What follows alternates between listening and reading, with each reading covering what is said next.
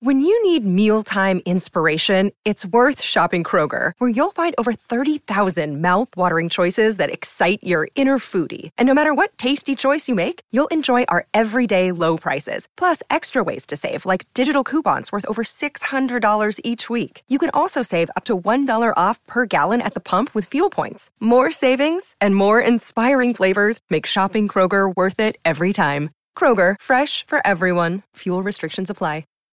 Benvenuto nel podcast di Warren Buffett Italia. Curiosità, citazioni e metodo di investimento di uno degli uomini più ricchi al mondo.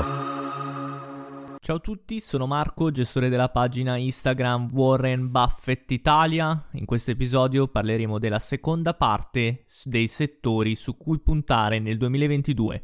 Lo faremo sempre insieme a Francesco, analista finanziario, meglio noto come Renegade Insider Finanza. Ciao Francesco e benvenuto.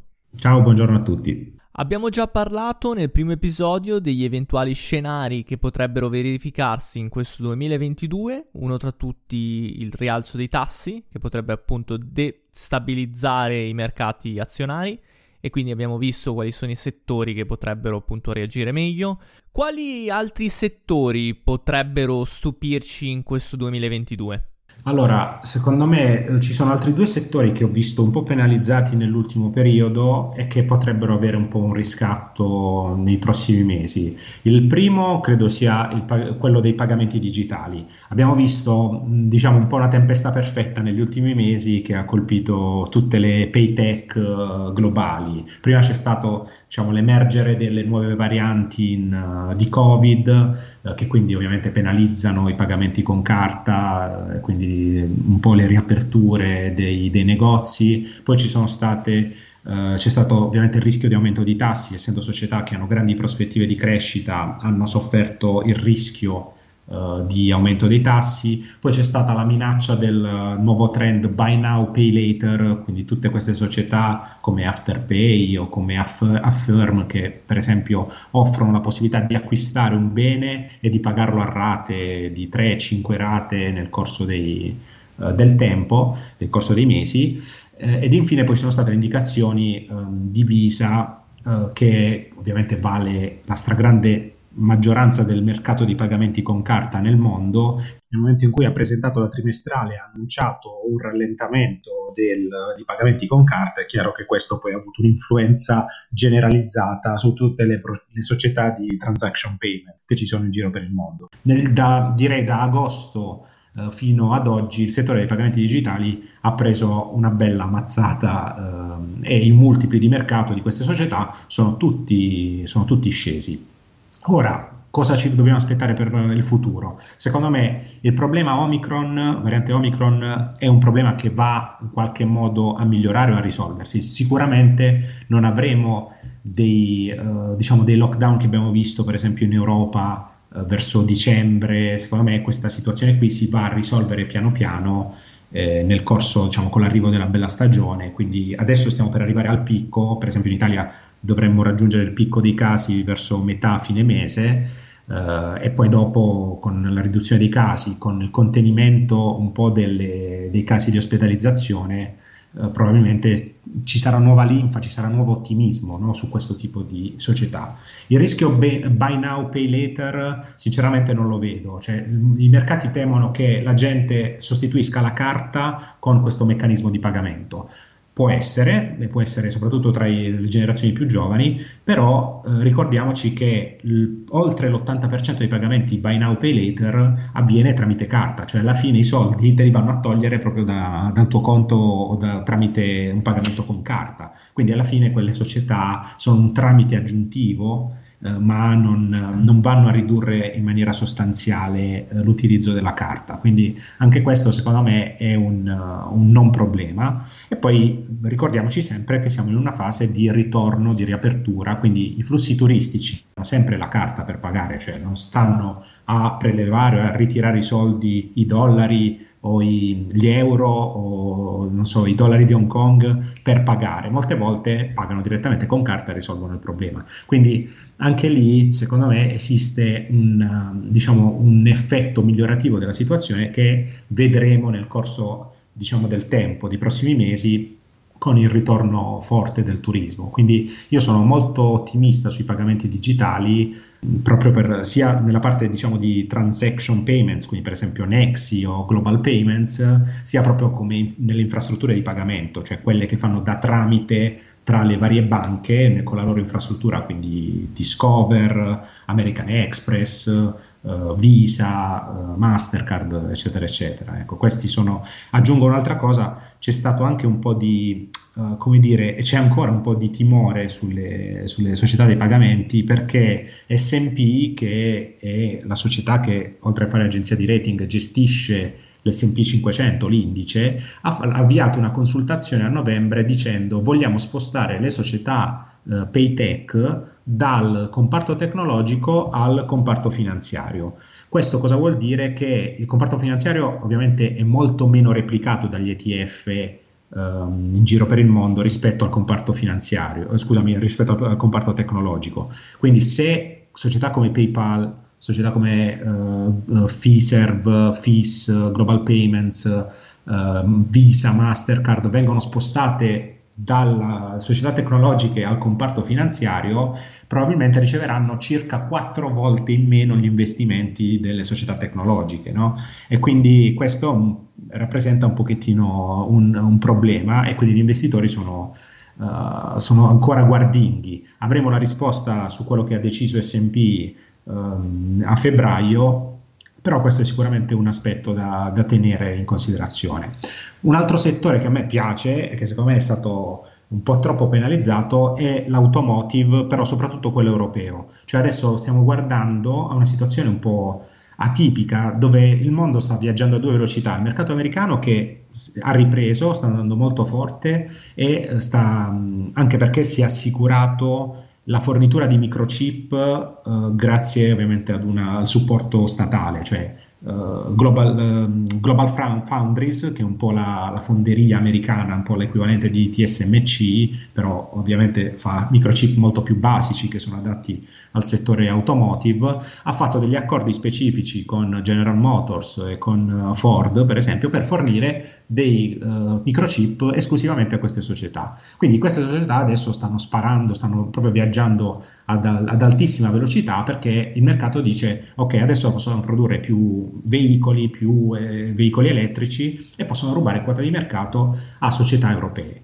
Uh, è un, un, sicuramente una verità, però è un qualcosa che secondo me si va piano piano a, uh, va a cambiare nel corso dei mesi, perché ovviamente anche società come Toyota, anche società come Volkswagen, e direi soprattutto Volkswagen, hanno il potere contrattuale, la dimensione per andare dalla T S M C di turno o da altri produttori di microchip a chiedere forniture importanti.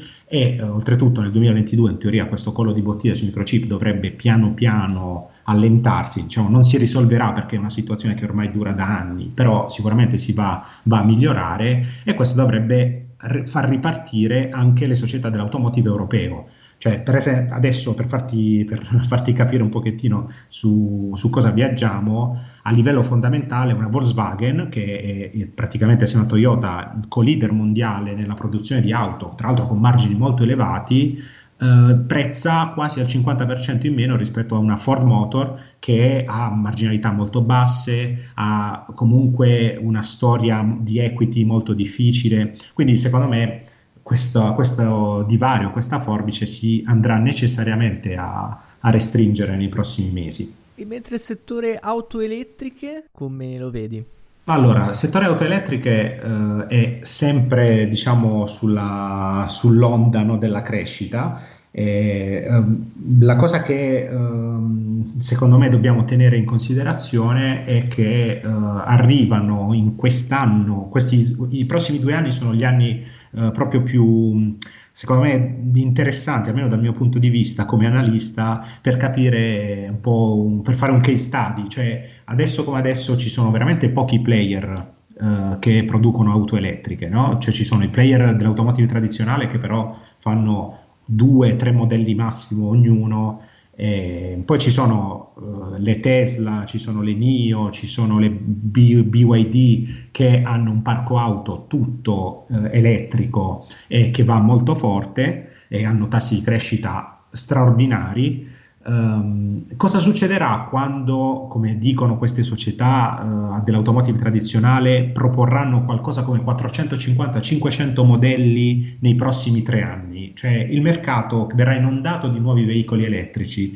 Um, cosa faranno i consumatori? Sceglieranno, continueranno a scegliere le Tesla, le NIO, oppure mh, magari sceglieranno la vecchia uh, Volkswagen o la vecchia Renault in versione elettrica, no? Quindi, Quindi sicuramente ci sarà una fusione, tra virgolette. Tra... E diciamo che sicuramente la concorrenza, lo scenario competitivo cambia tantissimo. Cioè, Tesla adesso compete all'incirca con una decina di modelli nel suo, nella sua fascia di prezzo. E tra qualche, tra qualche mese barra un anno eh, probabilmente avrà il doppio della concorrenza. Quindi eh, Musk dice: noi cresceremo mediamente al cinquanta per cento, ed effettivamente lui lo sta facendo, anzi sta facendo anche meglio. L'ultimo, l'ultima trimestrale ha fatto una crescita dell'ottantasette per cento sulle consegne, quindi effettivamente non gli si può dar torto. Però io penso che, posto che credo molto in Tesla, La, diciamo, il trend di crescita va necessariamente a rallentare perché arriva la concorrenza pensa- pesante.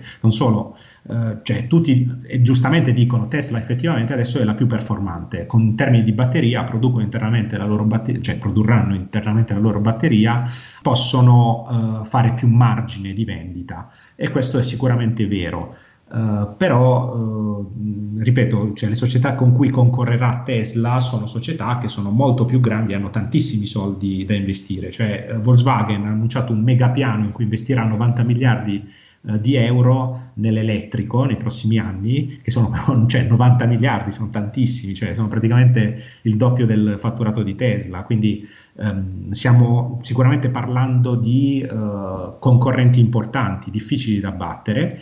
E aggiungerei il fatto che effettivamente questa concorrenza spietata, che non si era ancora vista, adesso si inizia a vedere. Cioè um, diciamo le vendite nel nord Europa, dove Tesla dominava, adesso stanno un attimino cambiando. Cioè ci sono player come Volkswagen che anche nel nord Europa sta facendo, sta dicendo la, la sua. Adesso qualche giorno fa uh, Daimler ha annunciato che la, il suo veicolo, la, la Vision I Q X, avrà addirittura mille chilometri di autonomia. Ovviamente si parla di un modello che verrà proposto non prima del duemilaventiquattro, però si tratta di un modello che ha il doppio dell'autonomia di una Tesla. Quindi ehm, diciamo che la concorrenza sta arrivando. Uh, mi aspetto ovviamente una risposta commerciale anche da parte di Tesla, però mh, non sarà così facile, anche perché non tutti potranno comprarsi una Tesla, quindi... Eh sì, esatto, ma infatti se tu vedi in Italia uh, le, le macchine che dominano, i veicoli elettrici, non sono le Tesla, sono le Renault Zoe,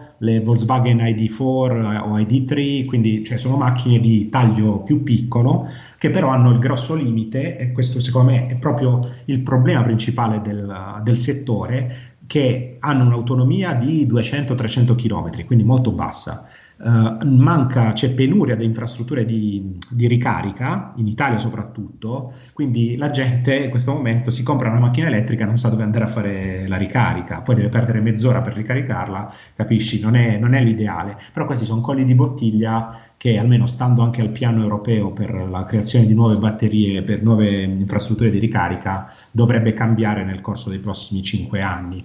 Quindi sei ottimista su Tesla? Sì. Sono ottimista sui veicoli elettrici? Sì, però secondo me vedremo nuovi vincitori nei prossimi anni. Ok, chiarissimo. Volevo farti una domanda. Ha senso mantenere un grosso quantitativo di liquidità in portafoglio in attesa di una rivalutazione dei mercati?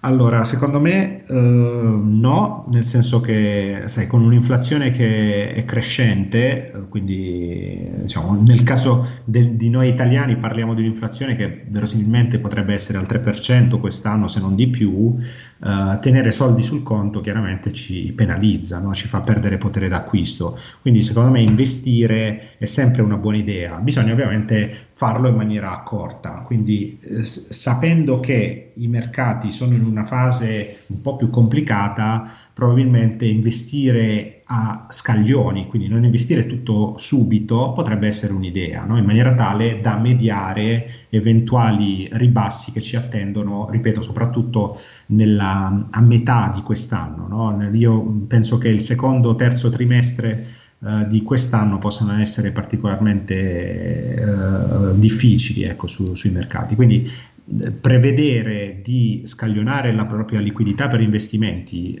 lungo i prossimi nove mesi potrebbe essere sicuramente una, una buona idea. Poi ovviamente bisogna, come dicevo, anche scegliere gli asset giusti, quindi come dicevamo gli energetici, i finanziari, le materie prime, l'oro, sono tutti strumenti che ti permettono, e il farmaceutico, se vuoi mantenere la resilienza classica del, del farmaceutico, sono sicuramente asset importanti. La, la cosa che, sai, molti mi scrivono sempre e hanno portafogli, ovviamente io non faccio consulenza e mai, e mai la farò, però um, molti uh, mi scrivono parlando dei loro portafogli e noto sempre che c'è un'eccessiva concentrazione sugli asset tecnologici, perché la gente è attratta da questa crescita forsennata senza però guardare i flussi di cassa. I flussi di cassa sono quelli, le cose che contano per, per un investitore, cioè l'investitore intelligente eh, o anche lo stesso Warren Buffett direbbe sempre che la, eh, i soldi sono i soldi quelli che contano, cioè non il trend di crescita.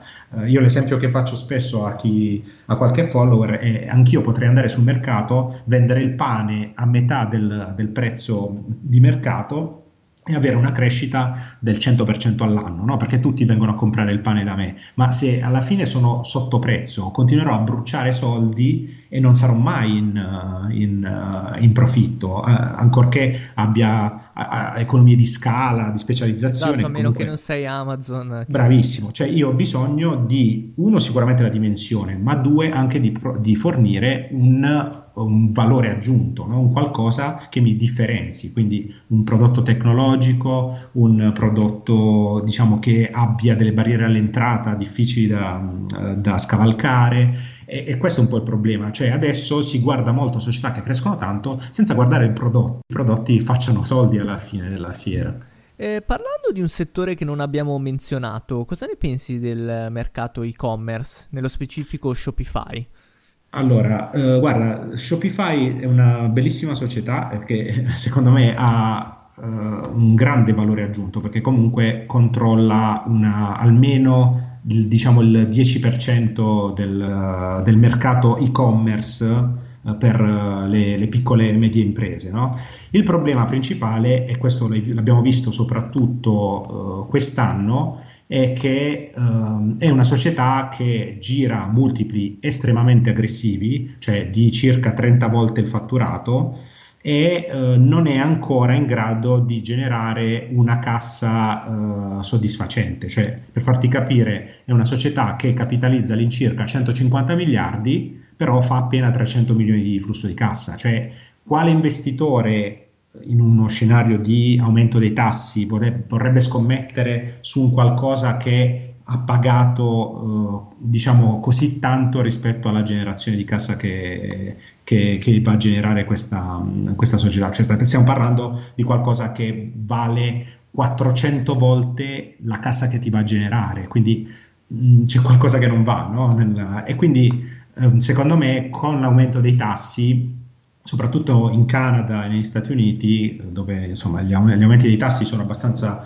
eh, scontati, questa società qua molto probabilmente va a comprimere il suo, il suo, eh, i suoi multipli di mercato. Cioè, per farti capire, duemiladiciotto Shopify valeva dieci dodici volte il fatturato, adesso ne vale tre volte, quindi eh, è probabile che ci sia una compressione di, di questi multipli, compensata ovviamente sempre dalla crescita del fatturato sottostante, su quello non ci sono dubbi. C'è una società che continua a crescere all'incirca del cinquanta per cento l'anno sul fatturato, che è tantissimo.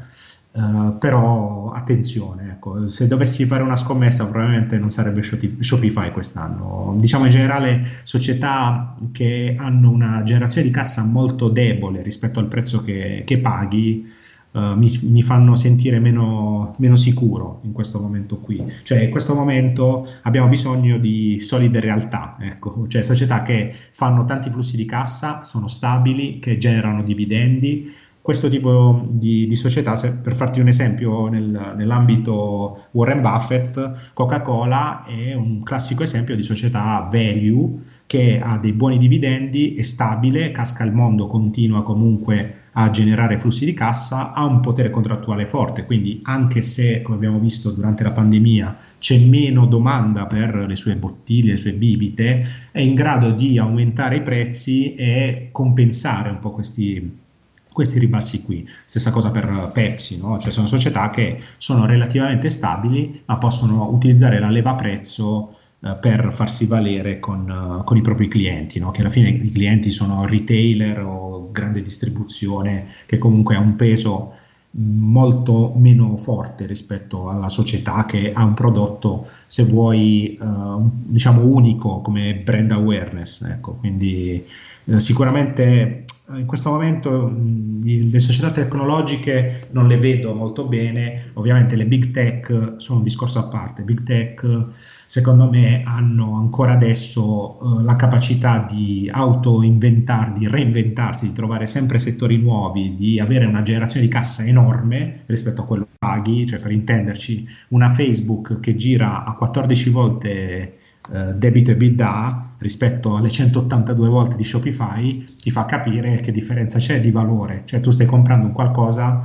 che ti dà a livello di cassa operativa, uh, ti ripagherà in quattordici anni il, il tuo investimento, Facebook, Meta, uh, rispetto a Shopify che ti ripagherà probabilmente in centottanta anni, quindi abbiamo un divario molto importante. Poi certamente Facebook cresce alla metà della velocità di di Shopify, però alla fine della fiera, lungo il corso dei dieci anni, queste crescite si vanno più o meno a normalizzare e probabilmente ti renderai conto di aver strapagato Shopify rispetto a, alla, alla Facebook di turno. Quindi sicuramente le, le big tech meritano un discorso a parte, ma lo vedi anche, diciamo, nel, nel Nasdaq quest'anno, cioè ormai Nasdaq sono più value considerate, sì, anche da Buffett. Bravo, infatti, infatti, assolutamente, ed è della verità, cioè uh, sai, si diceva qualche giorno fa, no, che Apple è stata la più grande scommessa uh, di Buffett, ed è la verità, perché lui l'ha comprata a trenta miliardi all'incirca e adesso quel cinque per cento che ha di Apple vale centosessanta miliardi,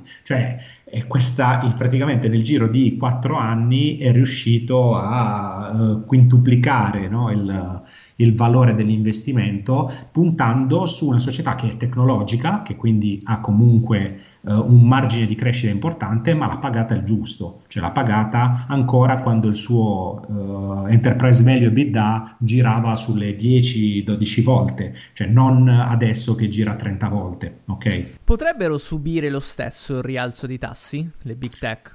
Ma sicuramente non mi aspetto tassi di crescita come quelli che abbiamo visto negli ultimi anni, cioè più trenta, più quaranta, più settanta per cento che ha fatto Alphabet quest'anno, non, non credo siano, siano verosimili in uno scenario di aumento dei tassi. Uh, è probabile più un rialzo moderato. Poi ci sono società che sono state penalizzate l'anno scorso che potrebbero rimbalzare quest'anno, uh, però ricordiamoci che i tassi di interesse quando salgono hanno un effetto di sconto soprattutto su quelle società che hanno i flussi di cassa in aumento spostati nel tempo, ok? Quindi Uh, diciamo, avevo fatto una volta una simulazione per far capire a, un follower, a qualche follower come andava la, la situazione di un aumento dell'uno per cento dei tassi per Coca-Cola e per, uh, e per um, una società, se ricordo bene era Pinterest, che comunque social network, che comunque fa cassa ma è ancora super valutato rispetto alla generazione di flussi di cassa che fa,